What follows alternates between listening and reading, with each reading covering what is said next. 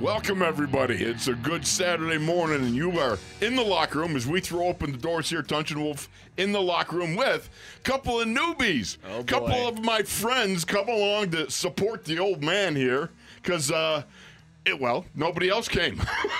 This is the youngest the locker room's been in at least a couple decades, right? Well, I'm Easy. sorry. I'm E- sorry. well, I, that- I had to get it in there. you know now. what, uh, Jacob? Am I bleeding? Because I, I think I just got tagged. I, am surprised Tom came in with that comment because I'm truly the youngest one here. A couple baby faces in here for real. Well, we have shirtless Tom and Jacob of Israel. These are the two compadres that came in today, and I'm so grateful for them. Appreciate you so much. When is your normal show time? 11:30 to one, so we're right after you, Steeler Standard. Steeler so Standard. You'll be stuck with us once Wolf gets out of here in about uh, an hour and a half. Yeah, you here, got so- Tom In I other for words, the next three We got three hours of us coming. The at best you. part is that the two of you look like okay. We're gonna edge out this old guy. Get the baldy head out of here. okay. 89 minutes now. 88 minutes now.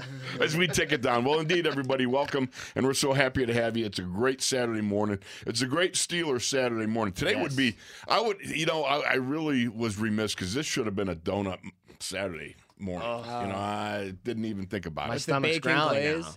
What's I know, that? I know it's your favorite, the bacon glaze. Oh, yeah, we had somebody came along last year, sent us from Florida a bacon glazed donut. I mean, Dano from Florida. Dano, that's it. friend of the show.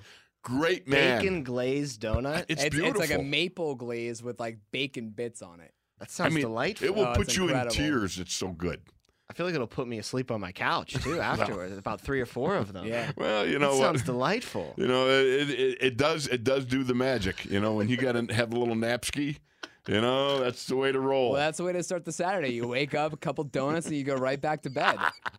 Indeed, but not until we run through our shows here, and I say shows Yes. plural because again, it would be the wild bunch that's, that's with me here. These young, the young bucks. I don't. Maybe it's the Young Guns show. That's what it should be with the Young Guns. Whenever we get together, that's our trio name. There you the go. Young The- Guns. Well, you two. no, I mean you, you're you're a part of it. Like the average age is is is young enough that you can be a part of it. 63 somehow that doesn't quite you know even if you turned it around to 36 it's still pretty old That math doesn't work, right? It really doesn't work very well, but anyhow, we're so glad that you're here. You know what a great time it was in in Canton, Ohio. You know, there's something special about the Pro Football Hall of Fame, man. I got to tell you.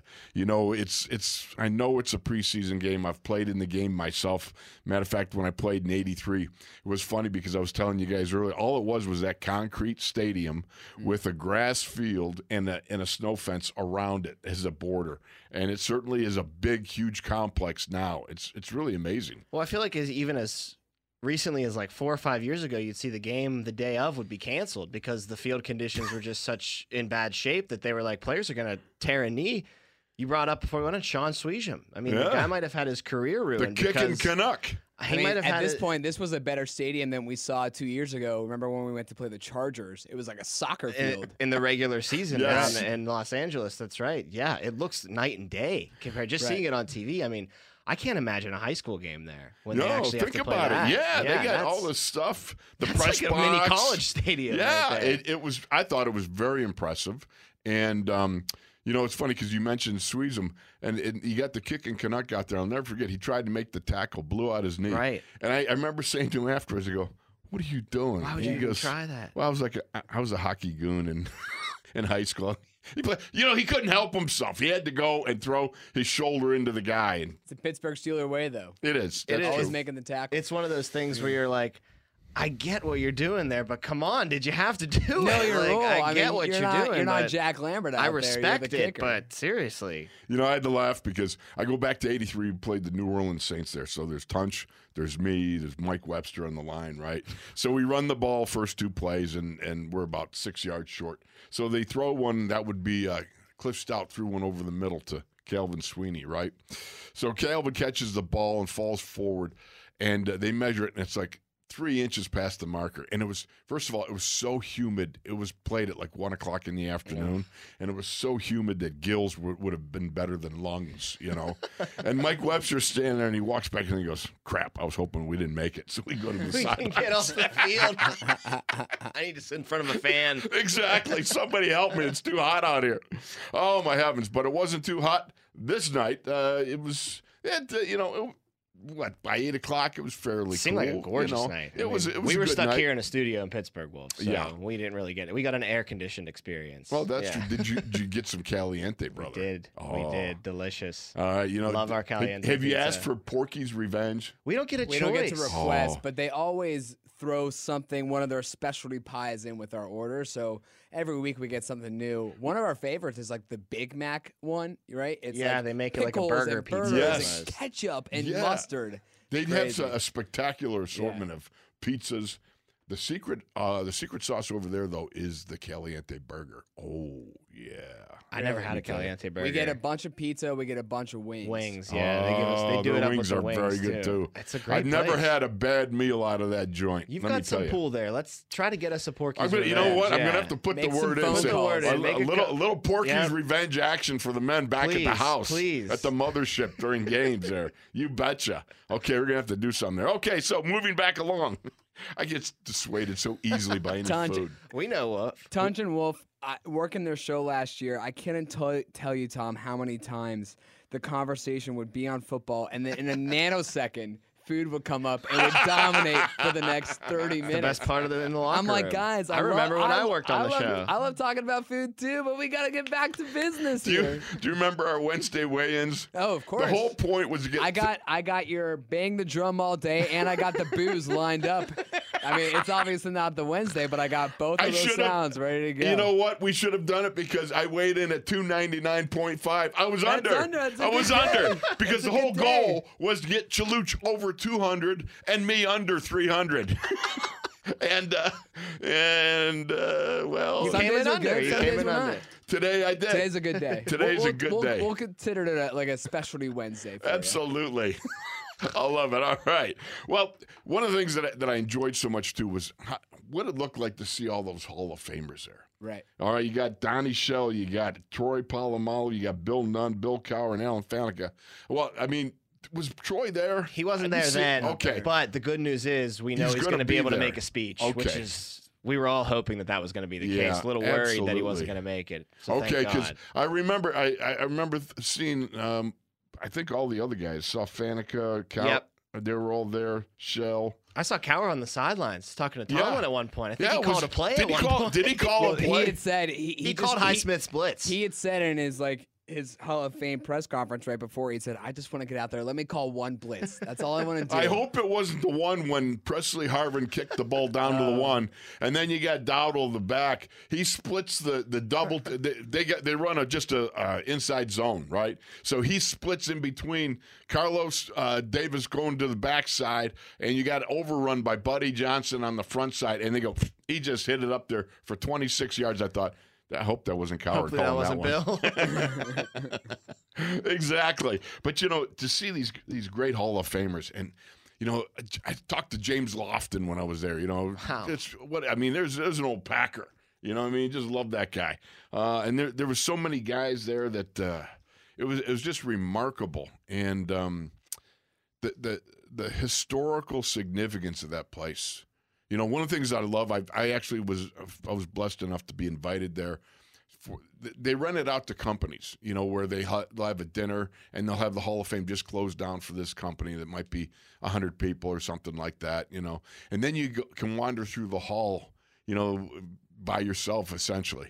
And I went into the Hall of Bus, you know, mm. we're all the head, the, the, Yeah. the the heads. you know what? John Med's right. They talk to each other. I'm telling you. can hear 'em. You can. Oh, there's a conversation There's going spirits on. walking around Yeah. hall. Oh, no, the bus. They just talk to each other. It's like talking heads, man.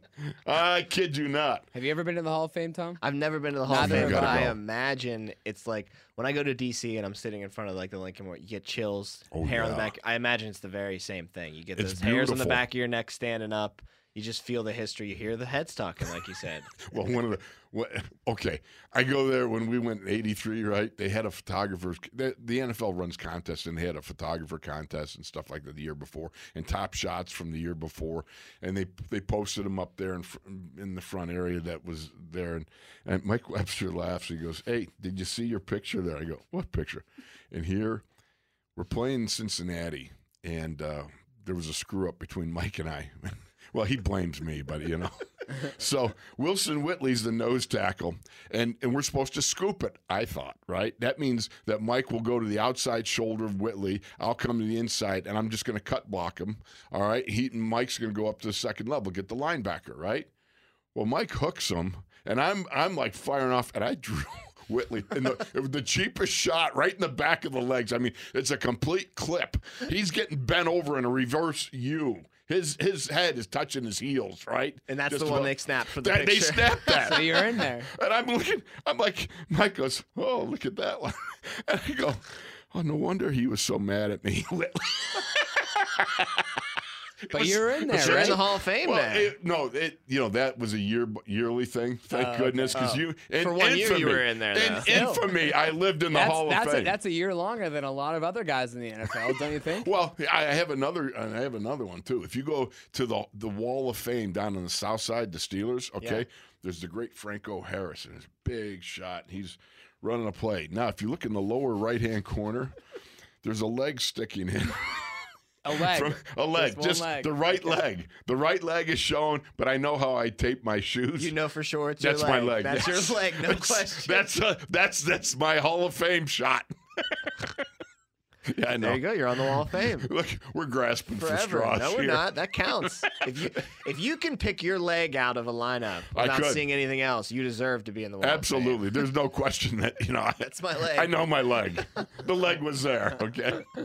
Oh, my heavens. So, anyhow, you think about these these guys that were there. Now, Donnie Shell. I mean, what a terrific representation of uh, Steelers Nation there. I mean, what a magnificent man. And long Love overdue. that guy. Yes. Should have been in a long, Long time overdue. ago. You're Yeah. very correct. You know, I mean, you look at some of the safeties. Troy Polamalu changed the game, but Donnie Shell was f- first and foremost at that lineage of, of great Yeah. safeties. Of, of course. You know, think about him back in the 80s. Uh, I think six years he had five or more interceptions. Now, think about this. In an era where quarterbacks threw the ball maybe 15 to 20 times, 25 times a game, that was it. I mean, he's picking off that many passes. And you listen to Mel Blount. Mel Blount, I was with uh, last last week, right? Mel says Donnie couldn't catch a cold coming when he first got here. You know, I mean, he was a linebacker at South Carolina State and moved to safety. Like Carnell Lake was, you know, also a linebacker. that They mm-hmm. moved to safety, but Donnie Shell, he said he couldn't catch a cold. and then here, he, he when he left the game, he was the all-time Leader intercept in leader at NFL, right. interceptions. Yeah, I mean, it's just something. Just committing to working on something that's a weakness, turning it into your strength. That's how you end up in the Hall of Fame one day. Well, or you get a leg in a picture. I mean, well, that's you know a little further of a circular route to get there than Donnie's, but yeah, Or I you guess cheap it's the shot same. somebody yeah, really exactly. I guess those both work as well. Either, I mean, they both got you there. yeah, What? well, You can't complain, right? well, We weren't lucky enough to see Donnie play, but I could imagine that it was similar to not the same style, but as far as dominance is concerned, what we saw out of 43 Troy. It just Troy the was- impact that he had from that position is something that you hadn't seen from that position really in a long time before. absolutely. He really changed the game. You know, like Dermontti Dawson changed it at center. Yeah. You know, like like Hines Ward changed it at wide receiver. Like Mel, Mel Blount, Blount, yeah. changed it. You know, A lot of Steelers changing games there. That's what you know. How about I was with Mel, and you know, and I said they were asking questions. I had put my hand. up. I go, how how much of a a tough, dominant, ridiculously talented guy do you got to be when the NFL changes the rules for you? Right. You know, what I mean, that's That's almost the You know, ultimate honor. it is. Yeah. It is More than a Hall of Fame jacket. no question Yeah. about it. Like you were so good that they had to rewrite things to make it an even playing field for everybody else. And then you still dominate despite them. Despite trying that, to yeah, you're still an one all-pro. arm behind your back. Yeah.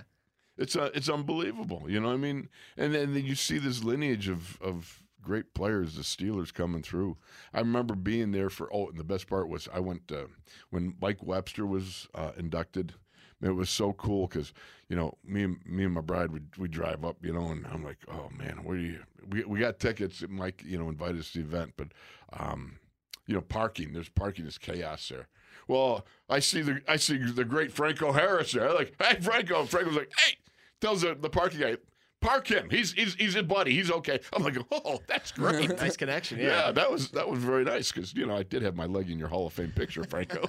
I don't know if you knew that about. yeah, I'm not sure you were hip to that, but you know.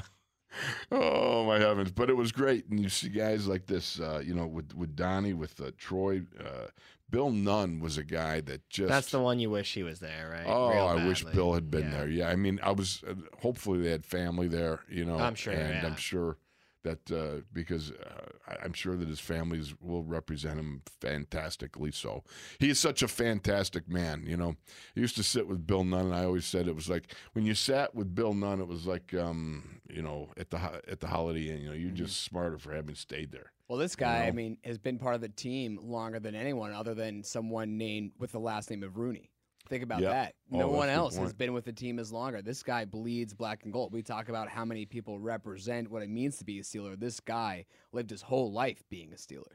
He did indeed. He has his fingerprints on all six Lombardi trophies, Oh yeah, especially those four in the 70s. I mean, absolutely. the I mean, architect of those. You think teams. about, the, you know, he he goes to Time Lynn Swann, right? And and Lynn's got a kind of a bad ham. I think it was Lynn had a bad hammy, so he went back and timed him again and got a better one after he was, you know, healthy. There was a couple story. I Like don't know, Stallworth? yeah, he would bury some guys that other people weren't looking at. Yeah, and he- just be know, like, ah, he- forget about them. You don't really Well, want them. It was what the the the 16 millimeter whatever it was, the projector, you know, film. Yeah. and, uh, you know that would get lost.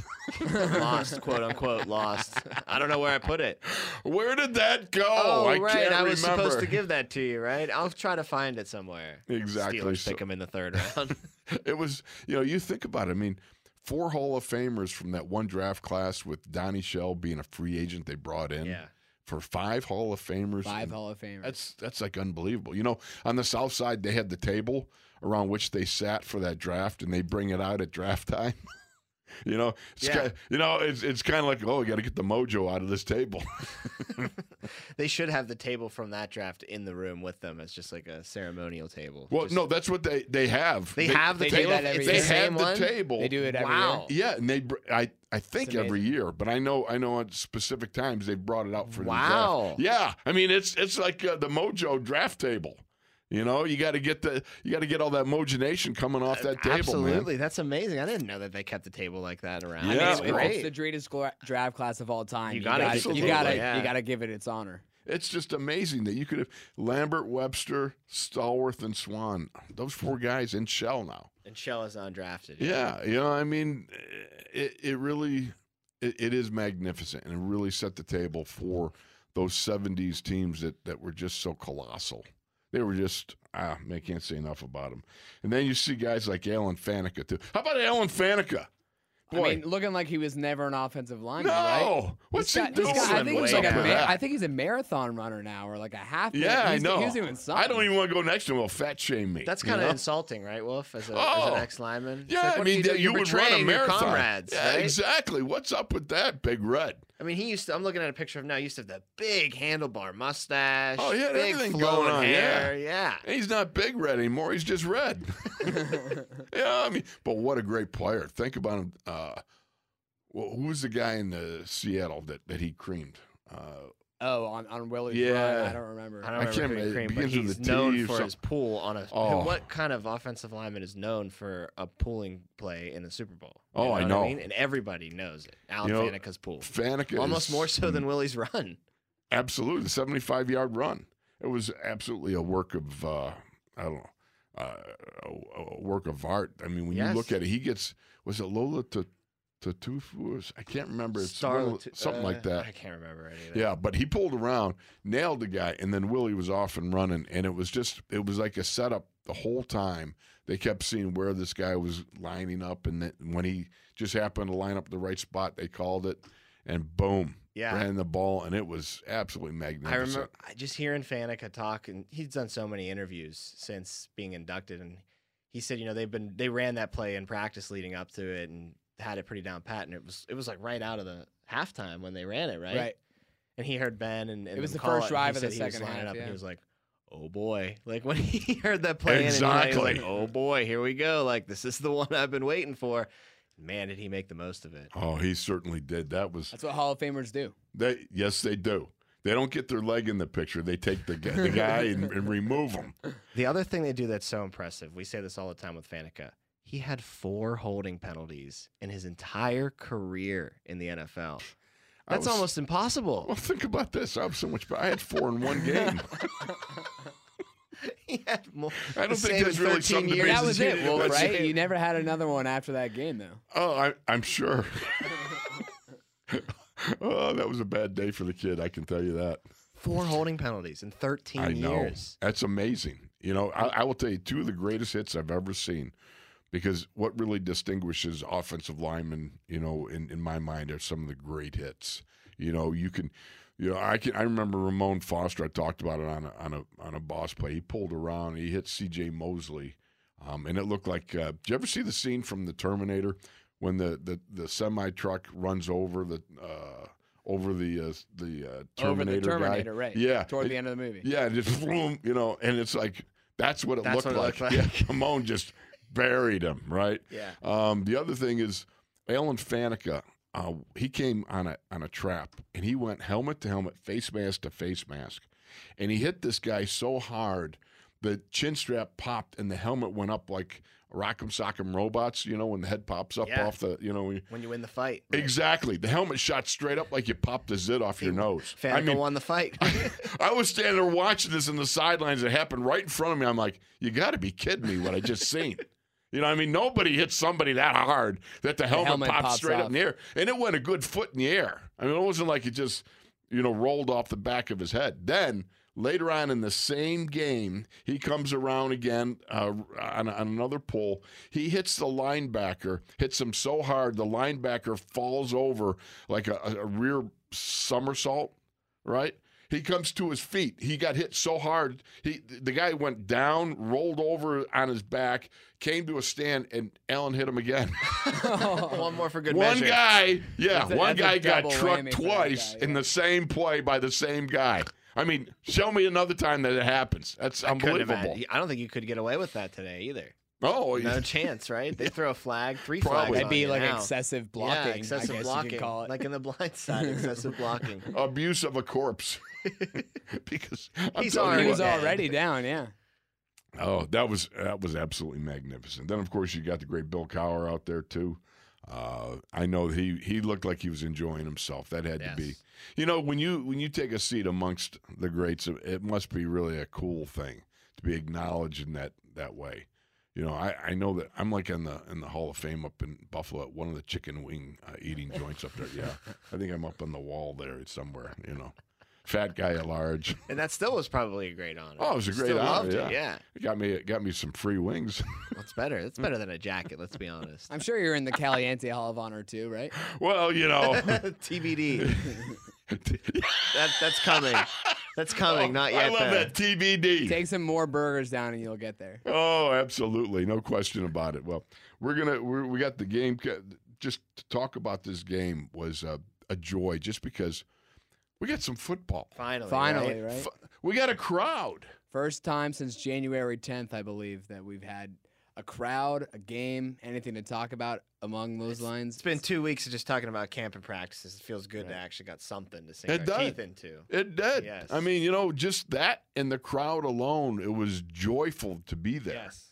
You know, I mean, looking at this game unfold in front of us, one of the things that uh, right away was uh, just I, I was I love the um the the the pass rush that was happening last Oh night. yeah. Everybody was rushing the passer. Mhm. I mean, from Alex Smith on, uh, Highsmith on, uh, to uh, you know Abdullah Anderson. You got Quincy Roche Oh, Quincy, yeah. How about how about Carlos Davis was hitting the snot out of people? But you know, there's a guy that kept showing up. One of these guys that um, I call they call them the frame guys, guys that keep showing up in the eye in the sky that don't lie. You know, they keep showing and they're around the pile, around Mhm. making plays. Jamir Jones, this kid. Jamir Jones in training camp was the guy who got pressure on the quarterback who threw the interception that James Pierre took back 103 yards. Look at this Japers. kid over here. Now, that- Look at this professional over here. I'm just Will. telling you, I'm not with You. I'm with you, Wolf, because but I'm, I- I'm, I'm just as equally impressed by Jamir Jones. Well, thank you, but I just like the fact that you could pull recall like that when you know the crushed Well, it was synapses a, in it my was a head. big moment. You know, it was a big moment for James Pierre, but another equally impressive moment for him to get the pressure on it. You know, if I had to go a training camp phenom right now, that's the guy that I would be leaning Guys, towards. Jamir Jones is leading in Jamir the Jones clubhouse. just keeps he just keeps showing up and he he's around the ball. There's uh, you know guys making plays uh, out there and he's one of them. You know, and and that's the whole thing. That's all you can ask for out of a kid coming into the preseason. You know, you got to keep showing up. You got to be able to make some plays. Mm-hmm. No question. And the Steelers are hurting for depth in a lot of positions on the defensive side of the ball. So if anybody wants to step up and kind of, you know, throw their hat in the ring that you didn't expect when this offseason started, that's it's more than okay with the coaching staff. Trust no me. doubt They about it. They could use as much help as they could possibly get because the ugly truth is during a football season, one of your players is going to get hurt for a couple of games. Oh, you absolutely. need guys to step up if you're going to stay in this playoff race this year. Absolutely. When do we? Uh, we can hit the break right Oh, now. you gotta yeah. hit the Okay. break now. All yeah, right. You know. I didn't. I know we were just going and going and going. Oh, I know. I can- didn't. I, I was just wondering if if we were on a time schedule. Yeah, I didn't Yeah, realize. let's- okay. let's hit it. All right, let's take a break now. We'll be back with more. The Wild Bunch in the locker room with Tunch and Wolf.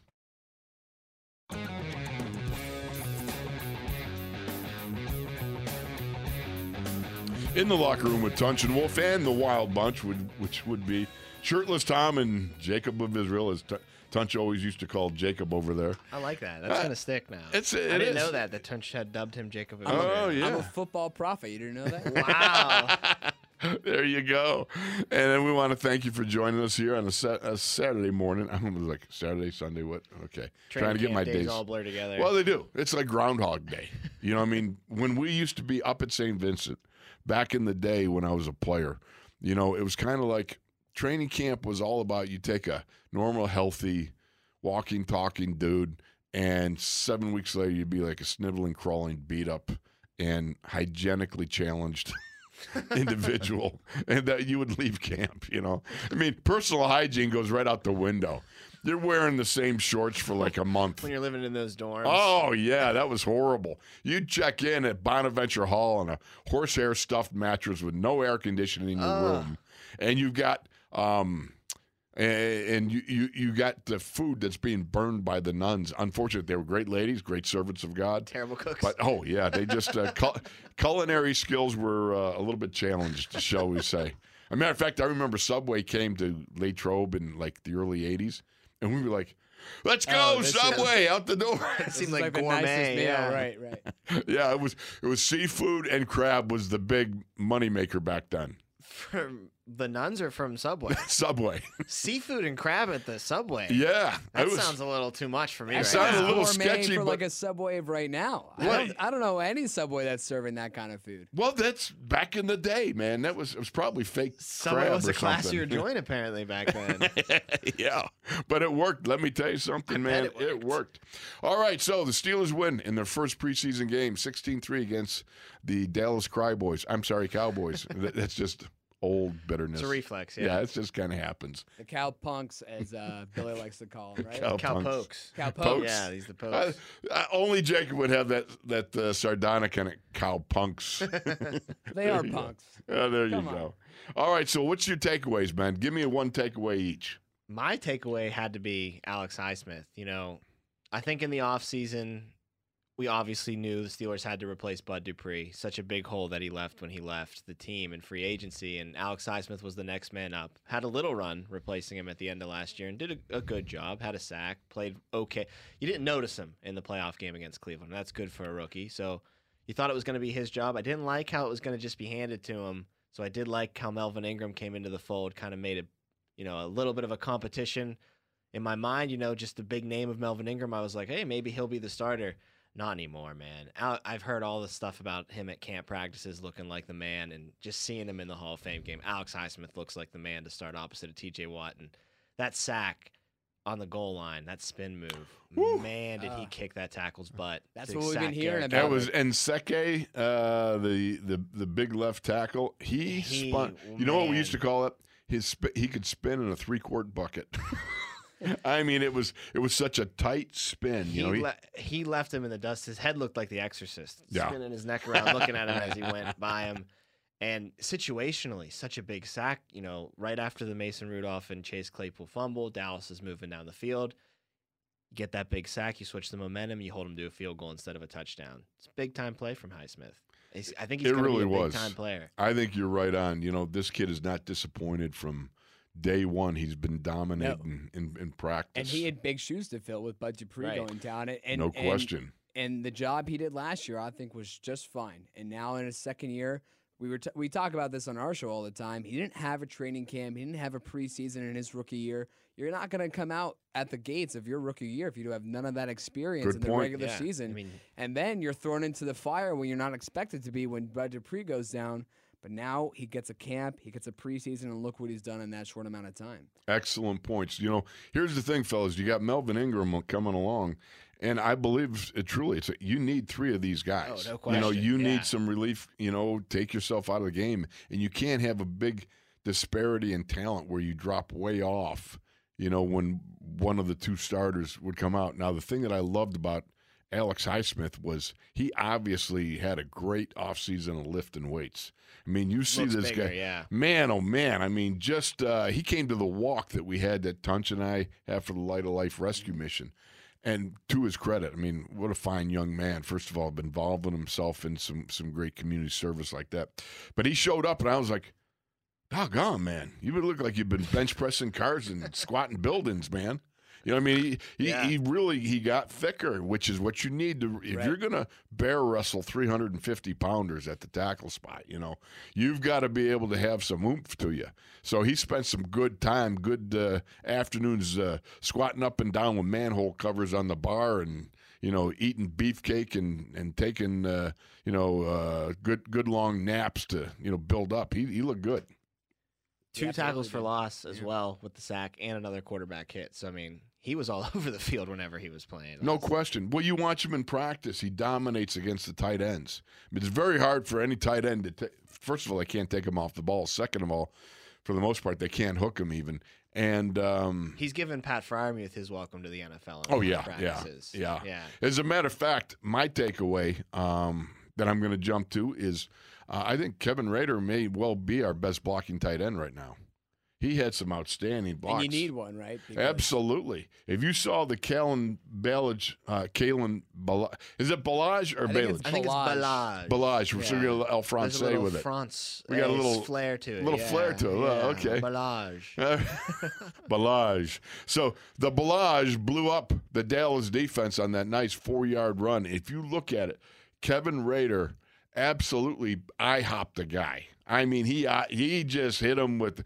I'm, we're talking buckwheat with crepes rolled up and everything else at IHOP because I'm telling you that was a sweet, sweet, nice uh, slamming a guy on his back and and the Ballage ran right over the backside of these guys and it was just terrific. That was a great job. Had a nice 15 yard catch too. Yes, he did. out in the passing game as well. But you're right, he looks good as far as blocking is concerned. But it is concerning that little Freiermuth's not getting where they thought he would be as far as that is the case. He's still young and a rookie, so you can't. Oh yeah, I mean this kid. And it's only one week into be, camp. Oh yeah, But he hurt his shoulder. Right. Uh, that's that's a little disheartening because you wanted him to get his first NFL action in. Um, but you see, you see the capabilities and, and what he can do. Uh, I thought he'd be a little more, a little stronger in the blocking right now. But he's he's a rookie. He's coming along. maybe he doesn't have to be if Rader's going to step Right. up in that. in Well, that yeah, but you want you want some, you know, everybody. I'll tell you another guy that stepped up was Zach Gentry. Mm. Hey, Zach Gentry did a good job of taking some people off the ball. Look, I'm not saying he was it was it was dominating all the time, but he did some good work pass protecting, Yeah. did some good work in in the run blocking, and I I look at that and say that's a plus. If you got your threes and fours right there, those two guys battling out, um, you know, with with Ebron Ebron and uh, Freiermuth out right now, uh, that's pretty good stuff. No, definitely making the Steelers think a little bit, right? I mean, You got a six eight guy. You know, I mean, might as well Well- use him if he's if he's capable of being used. Well, that's the other thing. I mean, you take a look at Zach and you get down to red zone. The only uh, real estate that that expands down there is up in the air. yeah, You know, because otherwise you got tighter windows. Well, you put a six eight guy there with a six two or six foot or five eleven corner or whoever at safety gets on him. Um, that's pretty good stuff. That's a pretty good matchup. Do you think in your mind that both of those guys, Gentry and Rader, could Make make, the the team, team? or do you think it's three tight ends really max is what they'd carry into the season? I got a feeling I would think they can go four. I mean, Especially if they're both Rader and Gentry blocking well. Oh, Because that's the thing absolutely. they need the most. They need- is help on the line and help blocking. absolutely. Now I don't know how it would work between you know the practice squad and you know this and It's that. true. They might be able to stash one. Uh, they can do squad. that, but you just I- have to worry about another team yeah, signing. Zach, both Zach Gentry and Kevin Rader. Uh, they made my. They're on the on my radar. Rader's on the radar. Yeah, exactly. But you know, I'm I'm glad for him. Kid works hard. You know, hometown kid. You love the fact that he's out There there. you go, Pine Richland, right? Yeah. Yeah. And uh and I think there's a Dunkin' Donuts out there, but but anyhow, regardless, There's a Dunkin' everywhere. true. Good point by you. There's always a Dunkin' somewhere. um, but you know, with with uh, uh, Zach Gentry, he's got that wingspan, that catch radius, as they talk about. But with Kevin Rader, um, that that I can't tell you how. You got to go back and watch that that touchdown because you see Ballage and he's churning those ham hocks and everything. But Rader makes the play because he he, he crushes. Like I said, he just crushes that guy that he's on and puts him down in what I call the face look position. You know, you're on top of a guy and you just buried him. I remember seeing dogs. This this one dog one time pinned another dog down. It was like looking at him, you know, just like face to face. It's like. The, the dog on the bottom licked the face of the dog on the top. Like, let me up, please. I tap. Yeah, okay. Yeah, I tap. Exactly. It's a tap out. So regardless, that would be my first take just right now would be I, I really love the work that Kevin Rader and Zach Gentry put out last night. They did uh I'm sorry, like uh, two nights ago. Two nights I- ago. Two you know, we got back blurred so oh yeah, we got back nights so late. I was like, We were still technically working yesterday, just early in the morning Yes, yesterday after the game was over. So it counts as yesterday. Does it Well, count? okay, counts, yeah. that works. What about you, Jacob? I'll go with the. I'll say with the offensive line as a whole, but more specifically, Dan Moore Jr. really impressed me. I mean, this is the guy that was taken in the fourth round, the second guy on the offensive line that the Steelers tried to add to their what people are saying is, I think, a little too critical, a struggling offensive line. I don't think any of the three of us imagine the offensive line to be that short. I think the only one I'd expect to start that actually played in the game was Kendrick Green. Other than that, you know, how can you really judge what that offensive line looked like? They played well, But I think it's not Dan even Moore, the as, not a- even the, as the rookie, as as the four A pick, I think really Oh yeah, did I think did a solid job of kind of solidifying his spot on this team.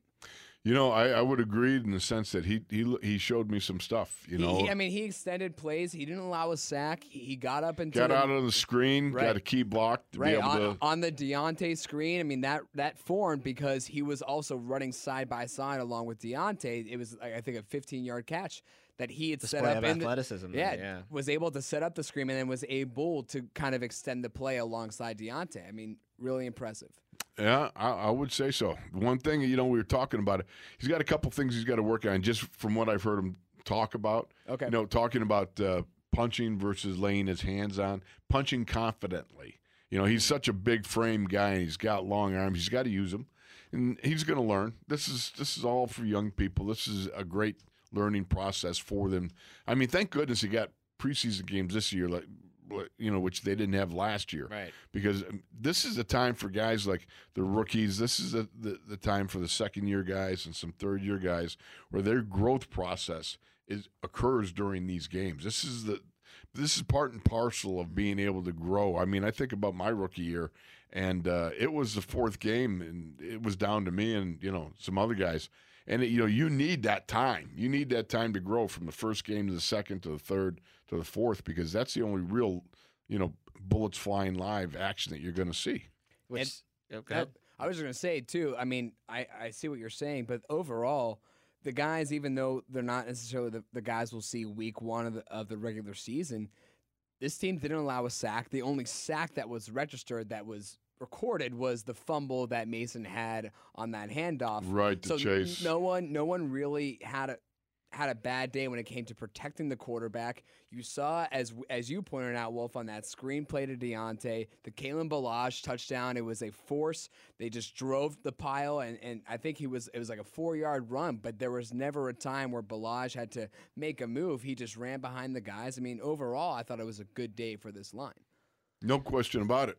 No question. Great day for the offensive line. Pass blocking was really well. Run blocking impressed you guys too, or There, were- there are parts and parcels of it. There- yeah. There's, there's, there, obviously, there's work to be done. of course, You know, and run running blocking, game, Yeah, uh, running game always takes some time. You know, and right now you have different guys. You started off with B.J. Finney at left guard. You had Rashaad Coward on at right guard. You know, and right tackle. You had uh, was it Leglue? I think it was. Glue. Yeah, okay.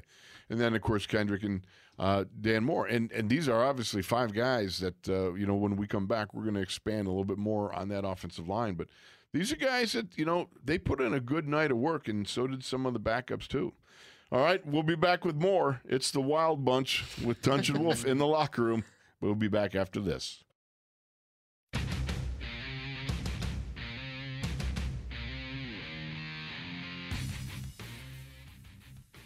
Back in the locker room with the Wild Bunch, Tunch and Wolf. Here we go, rolling on. Hope you guys, uh, you know, take no offense to the Wild Bunch. I think we're gonna use it. I think it's a great name. I think, I think- I think it works for I you think guys. it's a Steelers great name. standard, the Wild Bunch. I look yeah, at think- you know.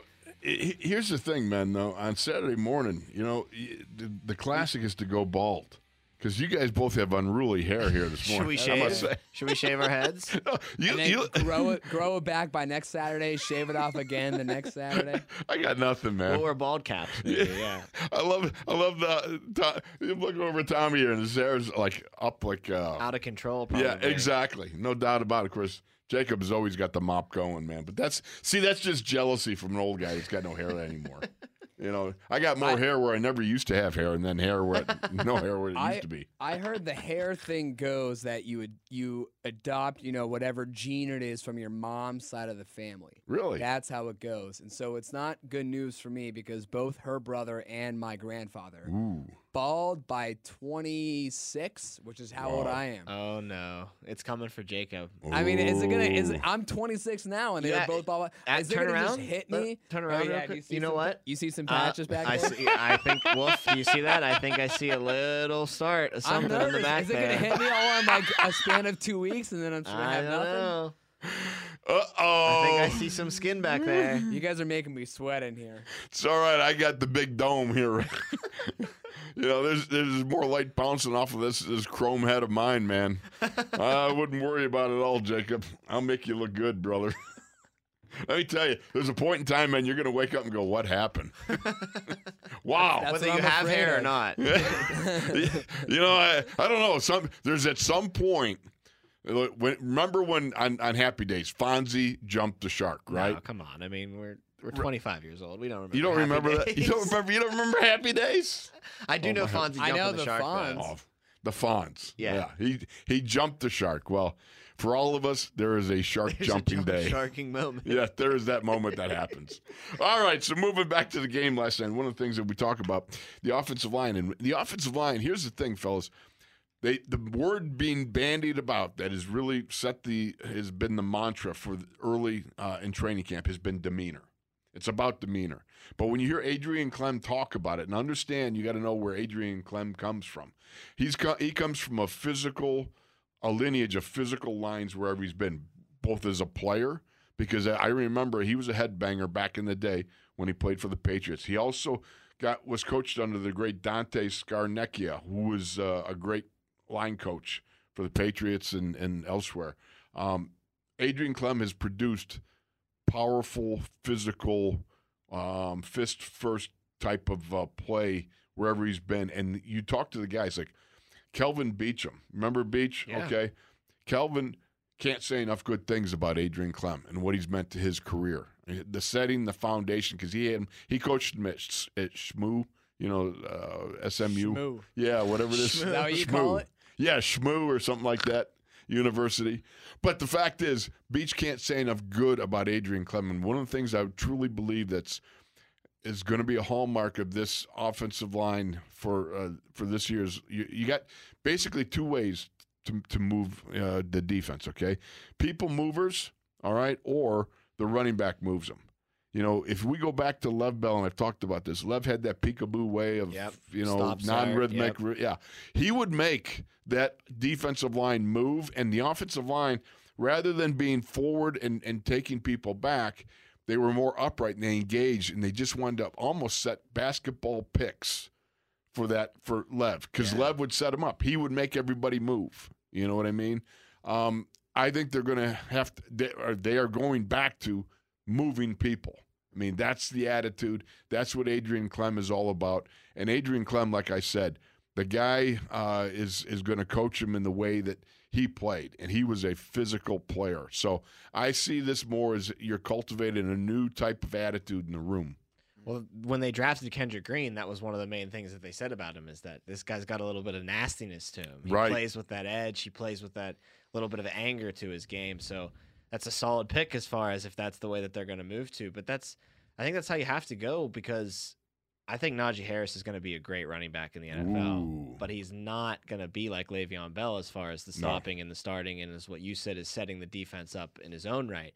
He needs the holes to be created from the guys up front moving bodies down the field, and like you said, being the the movers, the body movers, the people Right. movers. You got to move them. Because I think Najee's more of a he picks that hole and he's going downhill running. I don't think there's going to be twinkle toes in the backfield like Le'Veon Bell did. So But I do think he has an explosiveness that, despite an offensive line not creating holes, he can No- no create question. a hole and, and just power through it regardless. no question, but I think the the goal for the offensive line is like Wolf is to saying just is give to, him an opportunity to be those yeah. people movers now and Move them. I, I will say this: if be you a saw him, line. Yeah, yeah, if you watch his yards after contact the other night, yeah. I mean, unfortunately, with you know a lot of guys being out offensive line wise, you have an issue at times where you know it's like a jailbreak up front. You know, you know the you know the defensive linemen are, are, are uh, you know running into the backfield, and you got to make three guys miss to be able to get to the line of scrimmage. and he did that a couple times. He did right? that a Yeah. couple times and has been, you know, g- g- uh, he's shown me a determination finishing off runs, you know, and I, I liked what Mike Tomlin said. If I can just quote him, he said, We weren't, and he's referring to Najee. He says, We weren't looking for the spectacular. We want to make routine plays routinely, and we wanted to make the pile fall forward. You know, I love Tomlin in a way. He's very descriptive in his adjectives and the way he, you know, has the metaphors flying about and all that sort of stuff. But it does tell you exactly what he's thinking, you know. And it's uh, one of the things you got to know is there's a lot of pressure on Najee, and you just want to make the routine plays routinely. Well, that last part that Tomlin said, I mean, how many times did you see in that first quarter the piles two, three yards forward after he was hit initially, linemen jumping on and pushing forward, but he just didn't want to go down. He's going to be a hard person for defenders to take down, especially if he gets into the second level where those guys are a little smaller in the secondary. They're going to bounce off of him a few, a good bit during the regular season. I have no doubts about it. What say you, Jacob of Israel? of the play of Najee Harris. Yeah. I've I've never been more excited for a rookie to come in. I think since the day I started following the team when I was about seven years old, eight years old. I mean, I don't know the kind of hype that has surrounded one individual player being a rookie that Najee has received in the in the past 25 years unless you can name someone in the first round or even the second round maybe Troy Polamalu Ben and Troy, I mean, Ben and yeah, Troy, but- yeah, but still, I mean, it's different when you're a quarterback. I mean, I think there are expectations there, of course, but the the pressure too on Najee Harris to to fix this running game is is a big obstacle to overcome. I mean, there is no there's no shying away from it. How how much the Steelers have gotten away from the running game in these, in these last two years. So I think it's a big responsibility. However, I do think even though it's not going to be the style of Lev Bell, which I guess could have been better for this offensive line when you consider their inability maybe to create holes that Najee Harris, as you said, Wolf, to be the people movers, Le'Veon would have maybe done a better job just because he, he could wait for something to create. Meanwhile, Najee just going to run once he gets the ball. I do think, despite the offensive line, it, it if, if it does struggle to people move, I do think Najee is still capable of having a, a really good rookie campaign. I, I, I do think that a lot of people are super critical of this line, but I think it doesn't have any effect on how well Najee Harris can play this year. Well, one of the things I know for sure, this kid's a competitor.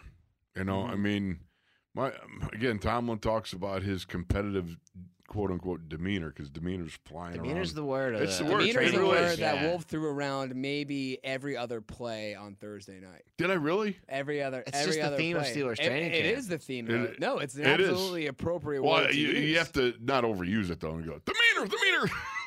you you kind of called yourself out at one point saying Probably did. I, I- think I'm saying it too many times, and then you said it like two minutes later. I probably, you know, that's that's you know that's just a combination of uh, great Syracuse education and being too t- concussed too much. You know, I mean that's, a the way mix. it goes. Yeah. But you know, the fact is, you know, you guys make some great points, and one of the things that I love about Najee is his willingness uh, to pick up the blitz.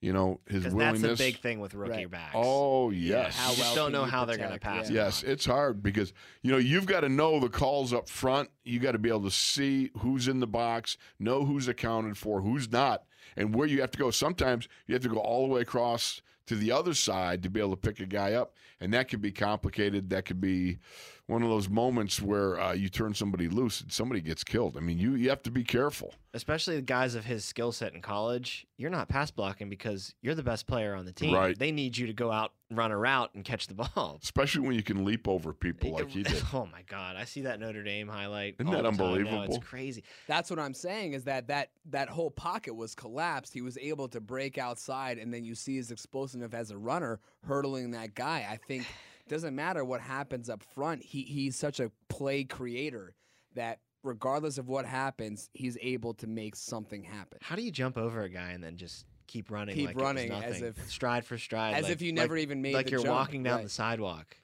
I tried it once. Uh, didn't clear him. Fell on your face.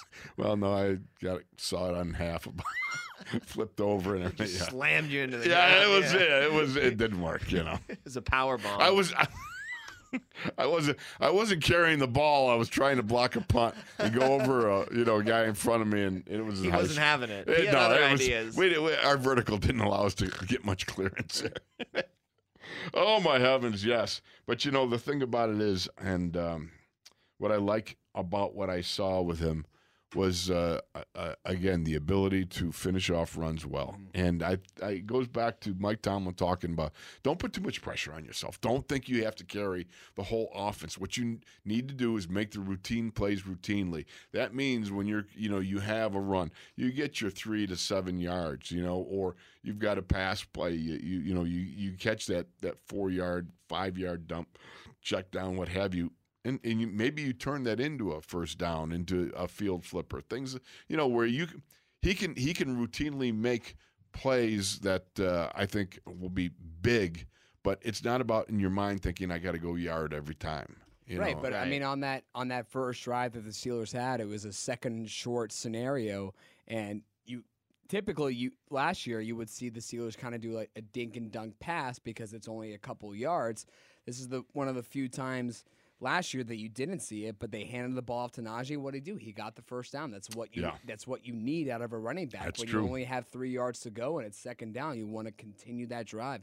You don't want to risk going to a third down on, on, on the first possession, going three and out, and that's something he can do that we didn't see last year. you know who else looked pretty good doing that was Kalen Ballage. On that You touchdown know? run, I mean, but the even he had a couple really runs. that oh, run they too. did, they did. But I, you know, watching this kid all through training camp, whether it's the backs on backers, you know, um, the guy's got some. He's he's a stud. You know, he's he's thick. He's got the hammies, the the, the ham hocks, and the the keister and everything else. You know, he's. I look for this kid. This kid could he could stick around. He could be the number two guy. We were talking about the tight ends earlier. Of the four guys, who could you keep? I mean, running backs. The there- backup there running back There are five battle. guys on that roster and and that position. You can't keep five running backs unless you think you could. Wolf, is that a possibility? All five guys make the team. It's an interesting position battle. all of It a sudden is. for that number two. It's going to be interesting, and it was even more interesting the fact that Benny Snell was not there, Not nor there, was in the mix. yeah. so, Yeah. all right, we got more coming up after the break. You- You're in the locker room with Tunch and Wolf and the Wild Bunch right here. Back with more.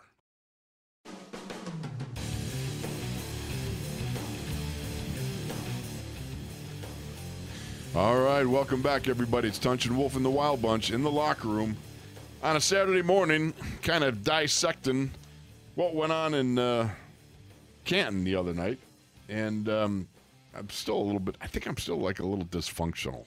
You know, I mean, because you know, when you get up to that age, 63, you know, you get you get to sleep around 3:30, 4 in the morning. You know, I mean, your bounce back isn't as good as it was when, you know, you're Because you hightailed it out of 53, there, right? 43. Right after We tried, the game. yeah. You were on Yeah. the road. We were on the right road, away. man. Absolutely. It's a late night, Wolf. It's a late. Well, you know, night I mean, like I said, when you're 63, all right, then 53, you bounce back a little better, 43, 30, you know, that sort of thing.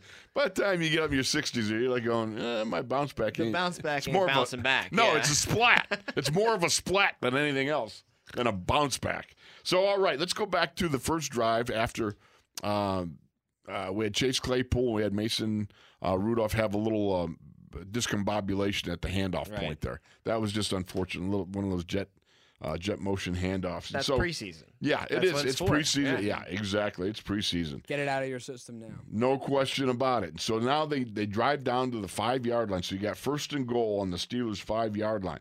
Now, I love this because Miles Killebrew, who the guys call Harmon's son, because you know the great Harmon Killebrew was a was a ginormous baseball player back in the day. Oh yeah. And of course, uh, I, I don't think uh, Miles has any relationship to uh, Harmon, but you know that's what the guys call think him. so. Yeah, I mean it's just a nickname. But uh, so you got Miles Killebrew and Tre Norwood.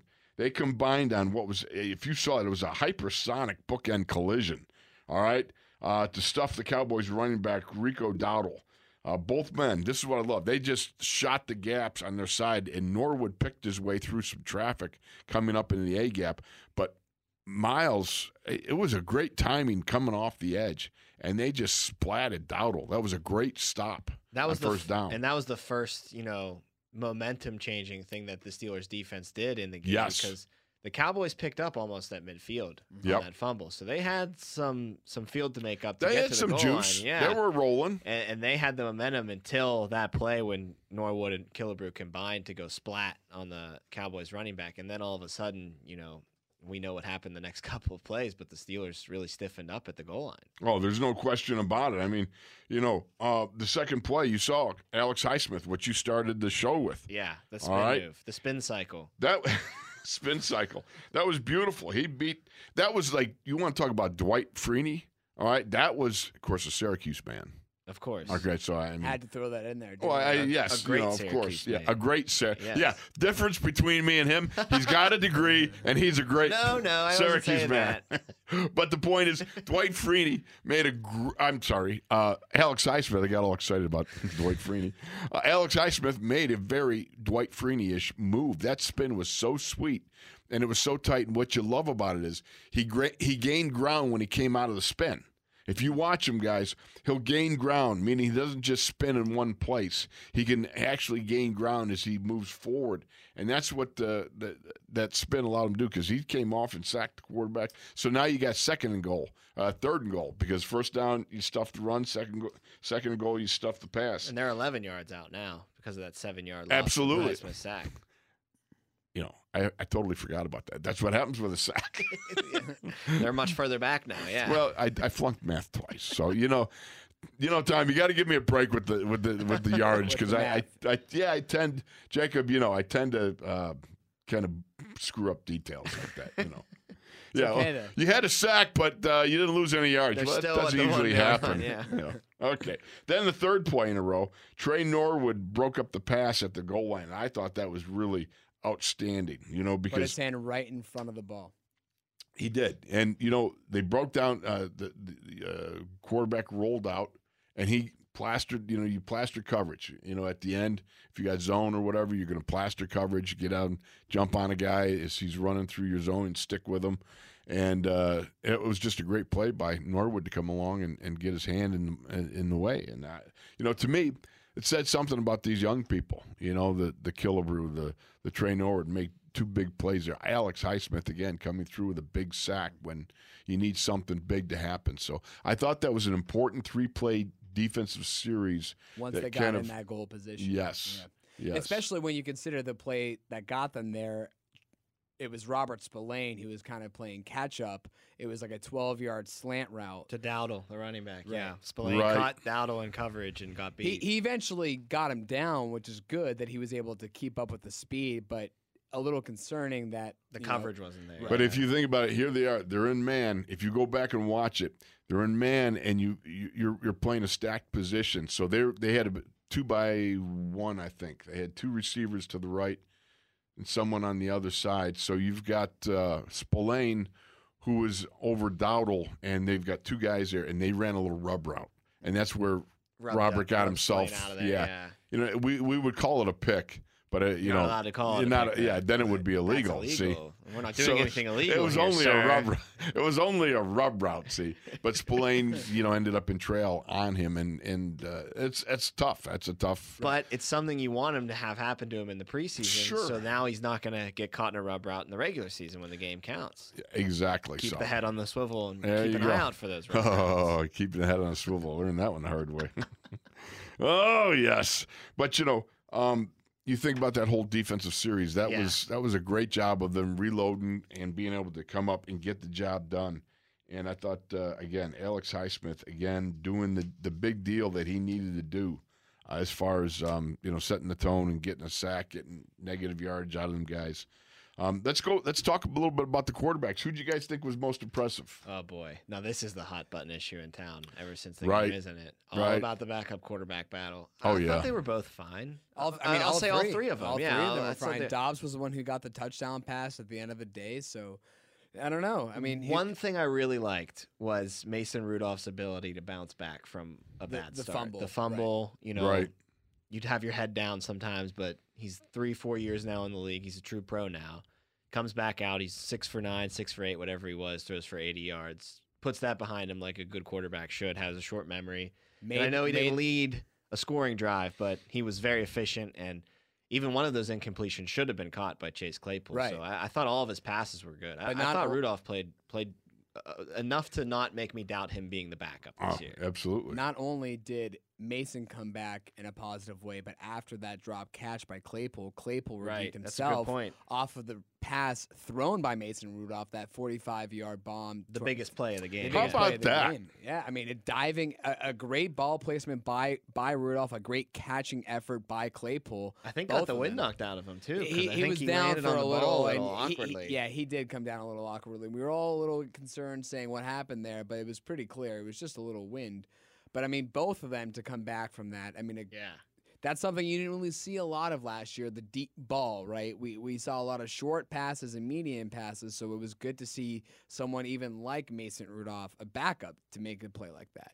Unquestionably so. And it was, you know, if it was a, you know, here's the thing about it. There was only three penalties thrown against the Steelers, which is a pretty clean game. But I have Yeah. a feeling I'm a little suspicious because I saw certain things like Chase Claypool. That was a little extension of the arm that I got a feeling in, in regular season as he created the separation to go after the go route deep ball that he caught there, the 50 yarder plus or whatever it was.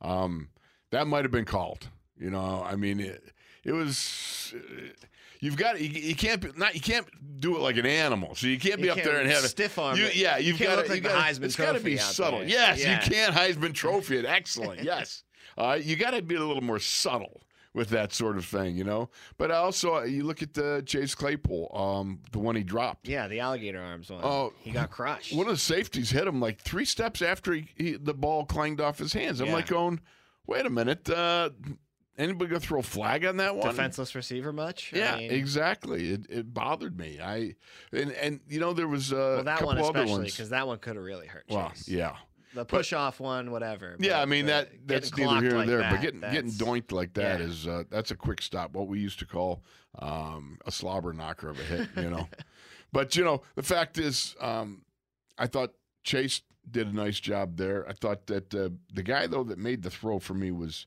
Um, Josh Dobbs on that 17 yarder to Tyler Simmons because, like I said, when you see that that that cover zero, there's no safety over the top. That means they're coming after you. Everybody's locked on, and there's one guy there coming that you can't account for, and you got to be able to unload that ball. He, I mean that that's what happened, right? That guy he got the ball right out before that guy got to him. Whoever I don't know the name of the defender, but he, it was a perfectly. It doesn't ball. matter. His Yeah. name is Toast.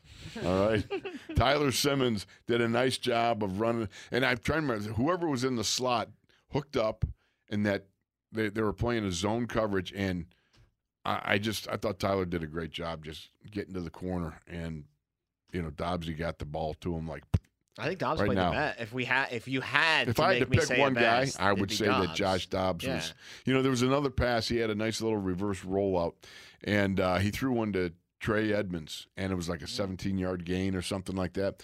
But you know, the way he rolled out, and, and this is probably my second takeaway of this would be the fact that we were under center. We had three point stances, and they moved the launch point for the quarterbacks. Besides the the motion stuff, you know, motion's great. You know, it's like Mike Tomlin says, you're trying to win uh, win the battle before the snap occurs. You're trying to win the down. But basically, with motion, you're trying to, you know, there, there's several things. Number one, you want to try and see if they'll they'll tip their hand. You know, because defenses will spend so much time they're sugaring. You know, they're hiding what they're really going to do and trying to keep you from knowing what they're going to rotate to right right at the snap. Right. You know, or um, it's about trying to create uh, leverage strength on a running play. So you're going to try to out leverage and might go two jumbo guys on the one side or you know motion over and shift to create a leverage strength for you in whatever way. So you got that leverage you know blocking down stuff like that. Or the third thing is just to create the mismatches. Like if you go back to what was it ben last year with philly when he got um who did he get on the he got uh, somebody on a linebacker. I'm trying to remember for a touchdown right at the end of the game. It was just a great job of mismatch and- Identifying a mismatch. Oh, it was Chase Claypool. I think it was Chase on a, on a linebacker. Well, Claypool had like I think four touchdowns. in that touchdowns Eagles Yeah. game. So a prob- that's a Yeah. safe bet to but say it was, it was was like towards the yeah towards the end of the game. You know, the thing that I always love about that though, after one of the touchdowns was Claypool was like L three or L two on the kickoff team, went down, made the tackle. He loves special That's teams. that's spectacular. I mean, that was him 'Cause you don't see guys doing that. butter at Notre You're not going to see him on special teams Oh, this year. yeah, I- he's I- not going to be L two, I, L he's, three this yeah, year. I think you know you take the bombardier No, status away from him. Yeah. You know, you keep him safely ensc- ensconced on the bench. You know, I but agree. the fact is, uh, I look at that and I think to myself, you know, Josh Dobbs really did a nice job. That uh, you know everybody's got eyes on so much the Mason Dwayne Haskins type of battle, which Dwayne Haskins showed himself uh, to be you know Mm-hmm. Proficient too. Um, all, four, Making all, all three of these passes. guys, I yeah. mean, you saw him going through his progressions. A lot of short passes. He had that one rush to the outside that wasn't super long, but that's what he can do. He's mobile on his feet. Well, the thing that amazed me was when he threw that one to the to the sidelines. He didn't even step. He had his feet parallel, and he just snapped off about a thirty yard throw sideways, basically. You know, to the sidelines. Thought, okay, there's that arm strength they're talking about. And improv skills. Yeah. Little improvisational stuff going on, which you need to do if you're a quarterback in the NFL. You know what? I, you know, what surprised me was he, he. You know, during training camp, um, you know, you, you hear that he doesn't run that much, and okay, he, he, he doesn't run that much, and he's one of those guys that, um, you know, he, he's kind of a statue in the pocket. He's moved well. He's, mobile moved very he well. advertised. Yeah. You know, it kind of reminds me of Butch Cassidy and the Sundance Kid. You know, that movie. You know, and they they're showing him uh, can they shoot? And, you know, and, and, and Sundance can't hit nothing. And he says to the guy, "Can I move? I'm better when I move." And I, sometimes I look at Haskins and go, "He seems better when he moves." He definitely was not the book on him when he came in, but Yeah, that's- looks good. He does look good. I think the Steelers have three very fine, average backup Backups. quarterbacks, and that's a good thing. I'm not saying that as an No. insult. That's there's What a lot of people bad don't- backup quarterbacks out there. what people don't understand is when you have a franchise future Hall of Famer, those guys are rare. They're they're Yeah. generational players. So, all right, we'll be back with more the the wrap up for the locker room, but the Wild Bunch is going to stay. We'll be back with more Tunch and Wolf in the locker room with Jacob of Israel, and of course that would be shirtless Tom over there, who's now wearing a shirt. Thank goodness. Thank goodness.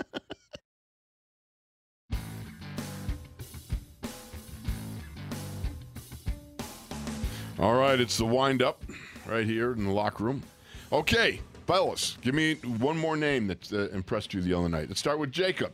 Jacob, Going you give me, me, one. I got to go with Quincy Roche, man. Nice. I mean, we talked about Alex Highsmith getting to the quarterback, that beautiful spin move, but if Quincy Roche can get into that lineup, find a niche somewhere, and all of a sudden your your outside linebackers are looking young, and you're you're in a prime position to have those guys last. You're you're in a prime position to have your outside linebackers be a solid duo behind obviously T.J. Watt. I'm talking about Highsmith and Roche for the next what better part of a decade.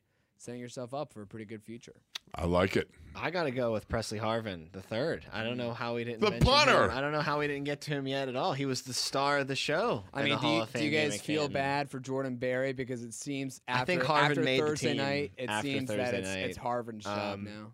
45.8 average on his four punts. Three of his four landed inside the 20, which is great. And we all know the one beauty that he spun right at the one yard line to pin the uh, Cowboys at their own goal line.